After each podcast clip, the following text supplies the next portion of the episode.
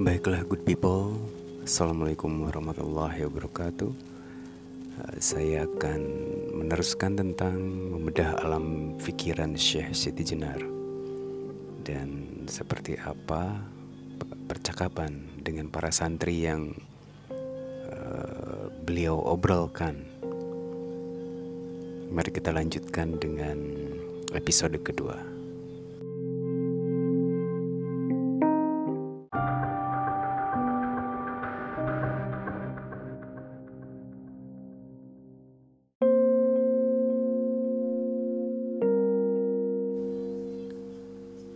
Sang murid bertanya kembali, "Wahai Syekh, jelaskan apa yang dimaksud bahwa Allah itu Maha Suci." Dan Syekh Siti Jenar menjawab, "Allah Maha Suci itu hanyalah sebatas istilah saja, merupakan nama. Sebenarnya hal itu dapat disamakan dengan bentuk penampilanku. Jika kalian melihatku, maka tampak dari luar sebagai warangka atau kerangka." Sedangkan di dalamnya adalah kerisnya atau inti yang agung yang tak ada bedanya dengan kerangka. Tuhan itu wujud yang tidak dapat dilihat dengan mata, tetapi dilambangkan seperti bintang yang bersinar, yang bersinar sangat cemerlang. Sifat-sifatnya berwujud samar-samar, bila dilihat warnanya indah sekali seperti cahaya. Dan muridnya bertanya kembali, "Di manakah Tuhan berada?" Kami membayangkan dia ada di langit ketujuh dan bersemayam di atas singgasana layaknya sang raja. Lalu saya Siti Jenar tertawa terbahak-bahak. Lalu ia berkata, "Itu salah besar. Itu kebodohan. Sesungguhnya Tuhan tidak berada di langit ketujuh dan tidak bertahta di singgasana atau arsy." Bila kalian membayangkan demikian, maka hati kalian sudah musyrik, berdosa besar, karena kalian menyamakan dia dengan raja atau penguasa. Dan muridnya kembali bertanya, kami jadi bingung kanjeng Syekh, lantas Tuhan itu ada di mana? Lalu Syekh Siti Jenar berkata, kalau kalian bertanya demikian, maka jawabannya sangat mudah. Gusti Allah itu tidak ke mana-mana, tetapi ada di mana-mana. Kami semakin tak mengerti. Bisakah Kanjeng Syekh memberikan penjelasan yang lebih gamblang? Kata sang murid. Gusti Allah itu berada pada zat yang tampak tidak jauh. Dia bersemayam di dalam tubuh kita. Tetapi hanya orang yang koas yang dapat terpilih. Yang dapat melihat. Tentunya dengan mata batin, hanya mereka yang dapat merasakan. Kata Kanjeng Syekh. Apakah Allah itu berupa roh atau sukma ya kanjeng Syekh? Tanya sang murid. Bukan roh dan bukan sukma. Allah adalah wujud yang tak dapat dilihat oleh mata. Tetapi dilambangkan seperti bintang-bintang bersinar cemerlang. Sudah kukatakan tadi warnanya indah sekali.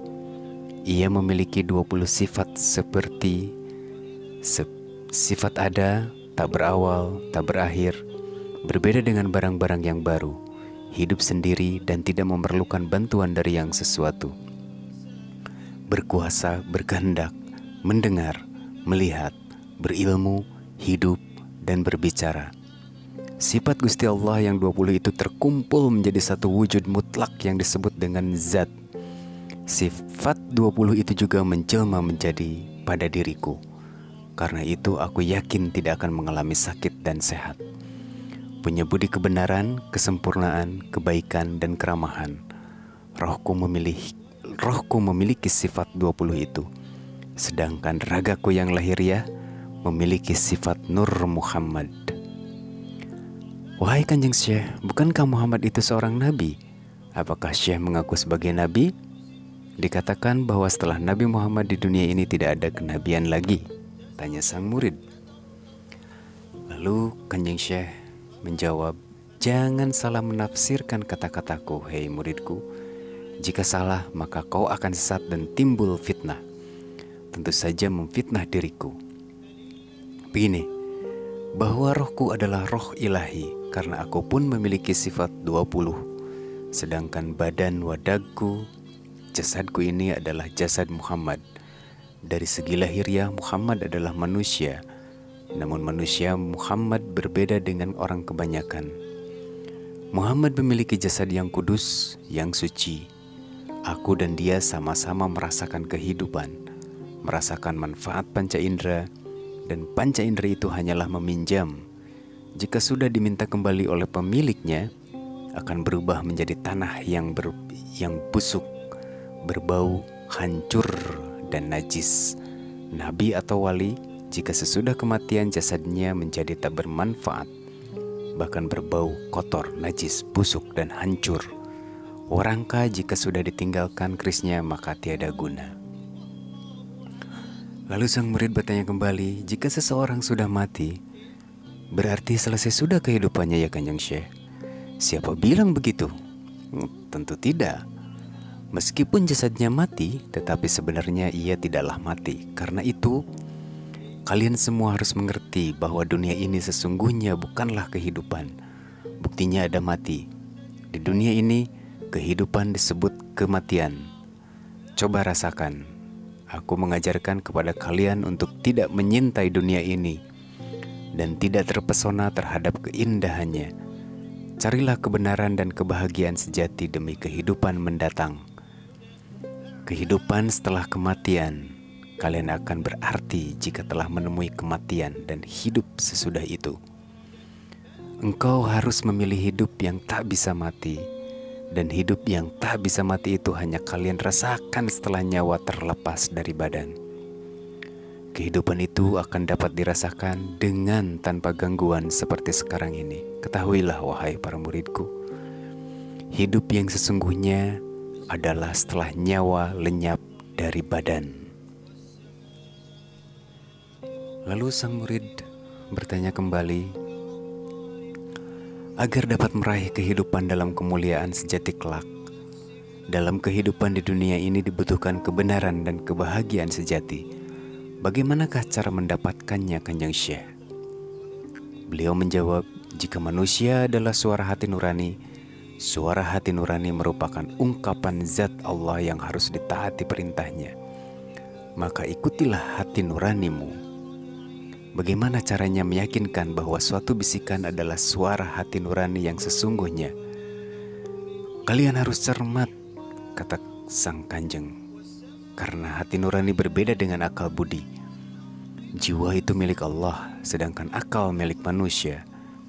Akal bersifat manusiawi, karena itu kadang-kadang akal tak mampu menemukan keajaiban Allah. Gendak, angan-angan, ingatan, merupakan suatu akal yang tak kebas atas kegilaan. Suatu ketika akal bisa menjadi bingung sehingga membuat seseorang lupa diri. Akal sering kali tidak jujur, siang malam membuat kepalsuan demi memakmurkan kepentingan pribadi. Murid pun bertanya kembali, bukankah manusia menjadi lebih mulia jika dibandingkan dengan makhluk lainnya? Karena manusia diberi akal oleh Allah, wahai sang kanjeng. Beliau menjawab, "Ya, itulah yang membedakan.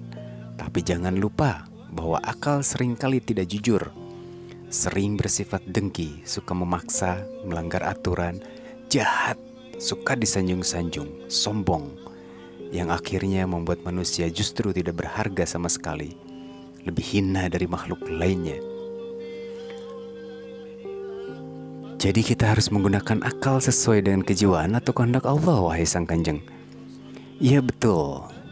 Jika seseorang mampu mengendalikan akalnya dengan ajaran Allah, dengan kebenaran, dan dengan jiwa yang bersih, maka ia bermanfaat, menjadikan diri lebih mulia. Kata sang kanjeng, lalu sang murid bertanya kembali, apa yang menghalangi seseorang sehingga gagal dalam menempuh menunggaling kaula gusti? Lalu Sang Kanjeng menjawab, "Jangan mementingkan kehidupan duniawi, sebab kehidupan duniawi yang kalian jalani penuh dengan kotoran. Akal kalian mudah tercemar dengan kotoran sifat dan mudah dikuasai oleh nafsu, sehingga menghalangi kalian untuk bisa menuju pada tahap manunggaling kaula Gusti." Sang murid bertanya, Di dunia ini ada yang cantik, tampan, dan gagah.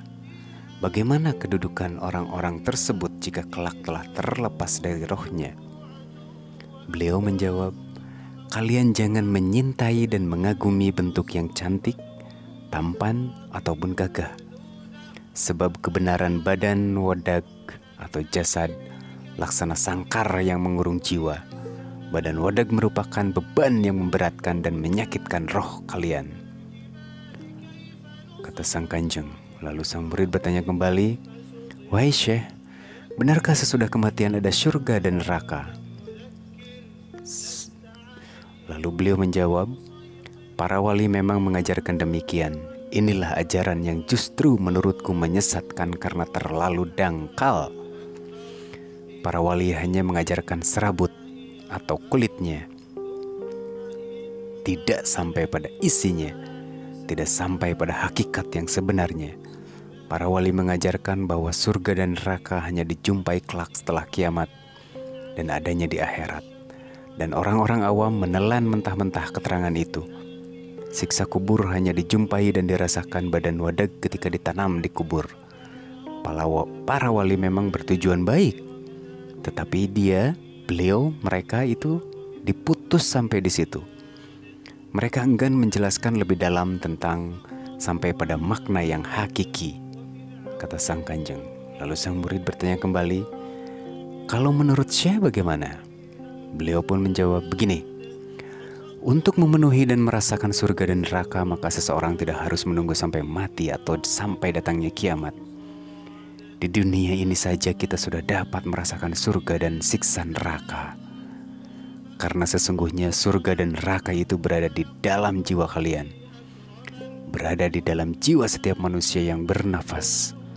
Jika jiwa manusia telah bersih dari gangguan hawa nafsu dan dapat menyatu dengan Gusti Allah, maka di dunia ini ia akan merasakan suatu kenikmatan surga. Jika budi kalian, misalnya menolong orang lemah, lalu hati menjadi ikhlas dan puas, maka itulah yang disebut surga. Sedangkan neraka perwujudannya adalah jika hawa nafsu telah menguasai diri seseorang, kemudian jiwanya meronta dan merasa bersalah, maka dia tentu tersiksa. Ia tidak bisa tidur, gelisah pikirannya, sedih dan bermacam-macam rasa tak enak. Itulah yang dinamakan neraka. Jadi sem jadi surga dan neraka di akhirat tidak berlaku. Maksud kami tidak ada, kata sang murid. Beliau menjawab, surga dan neraka di hari kiamat di akhirat kelak sudah diterangkan dalam Al-Quran. Itu perkara gaib.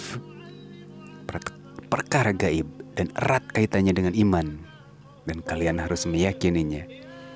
Sang murid bertanya kembali untuk apa meyakini? Bukankah jika di dunia berbudi baik dan beriman kepada Allah sur sudah merasakan surga? Sedangkan surga dan neraka di akhirat hanyalah bersifat menakut-nakuti manusia agar tidak berbuat buruk. Lalu sang kanjeng ber menjawab, Pendapatmu memang cerdas dan kritis, namun kalian tidak usah mempertanyakan apakah kelak di akhirat ada surga dan neraka. Itu urusan Gusti Allah. Kalian harus meyakini, karena meyakini hari akhir merupakan rukun iman. Sekali lagi, untuk mendapatkan surga pun kalian tak perlu menunggu datangnya hari akhir. Meskipun seseorang sembahyang seribu kali setiap hari, toh akhirnya mati juga. Walaupun badanmu kau tutupi dengan kain surban dan jubah, namun akhirnya akan menjadi debu juga. Maka jiwalah yang paling penting. Jika keadaan jiwa seperti Tuhan, maka surga akan didapatkannya. Kenikmatan luar biasa akan dirasakan. Wahai Kanjeng Syekh, sesungguhnya yang menjadi pikiranku adalah sebelum ada dunia ini. Apakah sudah ada dunia lainnya atau setelah kiamat? Apakah Tuhan membuat dunia baru lagi seperti sekarang? Kata sang murid. Sebelum dunia ada, apakah ada dunia lain? Itu hanya Allah yang tahu, kata Kanjeng. Tetapi sekarang kita berada di dunia ini menempati ruang dan waktu. Dunia ini asalnya adalah baru, kemudian mengalami kerusakan dan kelak akhirnya menjadi hancur, lenyap tak berharga. Dan setelah kiamat, apakah Tuhan membuat dunia baru untuk kedua kalinya? Tidak. Kata sang kanjeng Lalu sang murid bertanya kembali Wahai Syekh Kalau begitu Dunia erat kaitannya dengan raga kita Sedangkan jiwa erat kaitannya dengan alam akhirat Sang kanjeng menjawab Benar Dunia ini erat kaitannya dengan raga Mempunyai sifat seperti alam semesta Yang semula baru kemudian rusak Sedangkan jiwa tidak akan mengenal kerusakan Karena jiwa merupakan penjelmaan zat Allah Ketahuilah bahwa raga adalah barang pinjaman yang suatu saat akan diminta oleh pemiliknya. Dan ketahuilah wahai murid-muridku, raga ini sesungguhnya sangkar yang membelenggu dan menyulitkan jiwa. Agar jiwa menjadi bebas, maka suatu saat kelak kalian akan kuajari bagaimana cara melepas jiwa dari raga. Ilmu melepas jiwa artinya bahwa kematian adalah titik awal kehidupan yang sebenarnya. Jika seseorang raganya mati, maka jiwanya menjadi merdeka, bebas, dan tidak terkungkung lagi. Sebab raga berhubungan erat dengan alam semesta, sedangkan jiwa berhubungan erat dengan zat Tuhan. Selamanya jiwa tak akan bisa mati atau rusak. Lalu sang murid bertanya kembali, "Apakah yang dimaksud jalan kehidupan, wahai Syekh?" Dan beliau menjawab, Jalan kehidupan adalah jalan menuju kepada hidup yang sebenar-benarnya. Setelah engkau mengalami kematian, jika seorang bayi lahir, maka bukanlah awal kehidupan, namun merupakan awal kehidupan palsu yang kalian rasakan saat ini. Inilah yang sesungguhnya kematian sejati. Lalu sang murid bertanya kembali, "Jika demikian, badan ini tidak bisa merasakan kehidupan yang sebenar-benarnya?" Iya, tidak bisa, kata sang kanjeng. Kehidupan sejati tidak dapat dirasakan oleh raga, karena jika raga mati, akan tetap akan tetapi dapat dirasakan oleh jiwa, membusuk menjadi tanah. Lalu bertanya kembali, bagaimana jika sekarang ini seseorang berbuat dosa, apakah jiwanya ikut bertanggung jawab? Sedangkan yang melakukan dosanya adalah raga. Sang kanjeng ber menjawab, tetap ikut bertanggung jawab karena jiwa yang menyatu ke dalam raga tidak bisa mencegah hawa nafsunya serta akal yang suka berbuat buruk. Maaf kanjeng Syekh, saya belum paham, kata sang murid. Begini, ketahuilah setiap orang yang lahir di dunia ini maka jiwanya menyatu dengan akal. Selain akal dalam diri manusia juga ada hawa nafsu. Ketika seseorang berbuat buruk, berarti raganya didorong oleh dan dipengaruhi oleh hawa nafsu dan akalnya. Akal dan nafsu memang suka berbuat buruk apabila jiwa mencegah melalui hati nurani, maka raga tidak akan berbuat buruk. Akan tetapi jika jiwa membiarkannya, maka raga tetap melakukannya. Karena itu, bagaimanapun juga jiwalah yang akan bertanggung jawab dan mempertanggungjawabkan perbuatan baik dan buruk raganya. Lalu sang murid bertanya Tadi Syekh mengatakan jiwa adalah penjelmaan zat Tuhan. Mengapa kadang-kadang jiwa mau mencegah dan kadang membiarkannya? Lalu Syekh Siti Jenar menjawab, Perlu kalian semua ingat bahwa di dalam raga ini terdapat nafsu-nafsu. Jika nafsu kuat menguasai, maka jiwa menjadi terbelenggu. Karena itulah mengapa aku katakan bahwa kehidupan sekarang ini adalah kematian. Sedangkan setelah ajal merupakan awal kehidupan, sesudah kematian, maka seseorang akan mencapai kebebasan jiwanya. Baiklah, ajaran Syekh Siti Jenar memang agak berbeda dengan ajaran para wali songo. Siti Jenar mengajarkan bahwa Tuhan adalah zat yang mendasari adanya manusia, hewan, tumbuhan, dan segala yang ada. Keberadaan segala di dunia ini tergantung pada adanya zat. Tanpa ada zat yang maha kuasa, maka mustahil sesuatu yang wujud itu ada. Ajaran ini tidak pernah disampaikan oleh para wali songo. Mereka menyadari bahwa umatnya masih terlalu awam terhadap Islam, sehingga memberi materi yang ringan dan praktis saja. Baiklah, good people, sepertinya untuk chapter kedua ini tentang Syekh Siti Jenar saya cukupkan sekian dulu. Terima kasih dan semoga bermanfaat uh, untuk semuanya good listeners dan good people. Assalamualaikum warahmatullahi wabarakatuh.